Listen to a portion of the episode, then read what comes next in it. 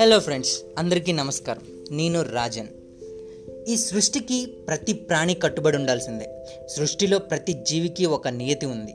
భగవంతుడు ప్రతి ప్రాణికి కొన్ని లక్షణాలను అలవాట్లను నియమాలను వాటి ఆకృతికి తగిన విధంగా జీవించే శక్తిని ఇచ్చాడు. అవి వాటి పరిధులను దాటి ప్రవర్తించవు. ఏ విధంగా అంటే ఆకలితో బాధపడుతున్న సింహం గడ్డి మేయదు. ఎంత ఆకలితో ఉన్నా తన వద్ద ఎన్ని పళ్ళు పలహారాలున్నా తినదు. సింహం అడవికి రాజు కదా అని అధికారం బలం ఉంది కదా అని విచ్చలవిడిగా ఇతర జంతువుల మీద దాడి చేసి వాటిని చంపి తినదు. ఒక నియతితోనే ఉంటుంది. అలాగే శాకాహార జంతువులు ఏ విధమైన గుణగణాలను కలిగి ఉన్నాయో వాటికి అనుగుణంగానే ఎంత ఆకలితో ఉన్నా మాంసాహారాన్ని ముట్టవు. అంటే ఈ ప్రాణులన్నీ సృష్టికి విరుద్ధంగా నడుచుకోవడం లేదు. కానీ మనిషి తనకు నచ్చిన విధంగా తనకు లాభం ఉంది అంటే అది ఎటువంటి పనైనా అవసరం అయితే ధర్మానికి విరుద్ధంగా చేయడానికి సిద్ధమవుతున్నారు. మానవాహారం శాకాహారం. అయినా రాక్షసులతో పోటీగా మేమున్నామంటూ కొంతమంది మాంసాహారాన్ని భుజిస్తున్నారు. నీతి నియమం అంటూ మానవునికి లేదు. తన స్వార్థ చింతనతోనే జీవి జీవిస్తున్నాడు.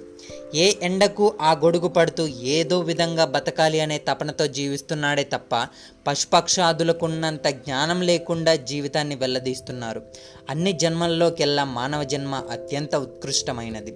అటువంటి మానవ జన్మలో చేయవలసిన మంచి కార్యాలు చేసి మరుజన్మ లేకుండా కానీ మరుజన్మ మరింత ఉన్నతమైనదిగా కానీ చేసుకునే అవకాశం ఉన్నా చేసుకోలేక దిగజారిపోతున్నాడు. తనకున్న అధికార బలంతో ధన గర్వంతో వ్యామోహాలకు లొంగి నీచానికి తాను ఒడిగడుతున్న విషయం తెలిసి కొంత తెలియక కొంత తన ఉనికిని తానే దిగదార్చుకుంటున్నాడు. ప్రకృతి తన ధర్మాన్ని తాను నిర్వర్తిస్తుంది. ఏదో తనకి అన్యాయం జరిగిందని తాను నిర్వహించవలసిన కార్యనిర్వహణ ధర్మాన్ని చేయకుండా ఉండదు. అలాగే పశు పక్ష జంతు జాతులన్నీ అవి నిర్వహించాల్సిన కార్యాలను చేసుకుంటూ వెళ్తాయే కానీ వాటికి అనుకూలంగా ఉన్న పనులు చేయవు. దొరికింది కదా అని ఆవు మాంసాహారాన్ని సింహం గడ్డిని భుజించవు. అంతే కదా మరి?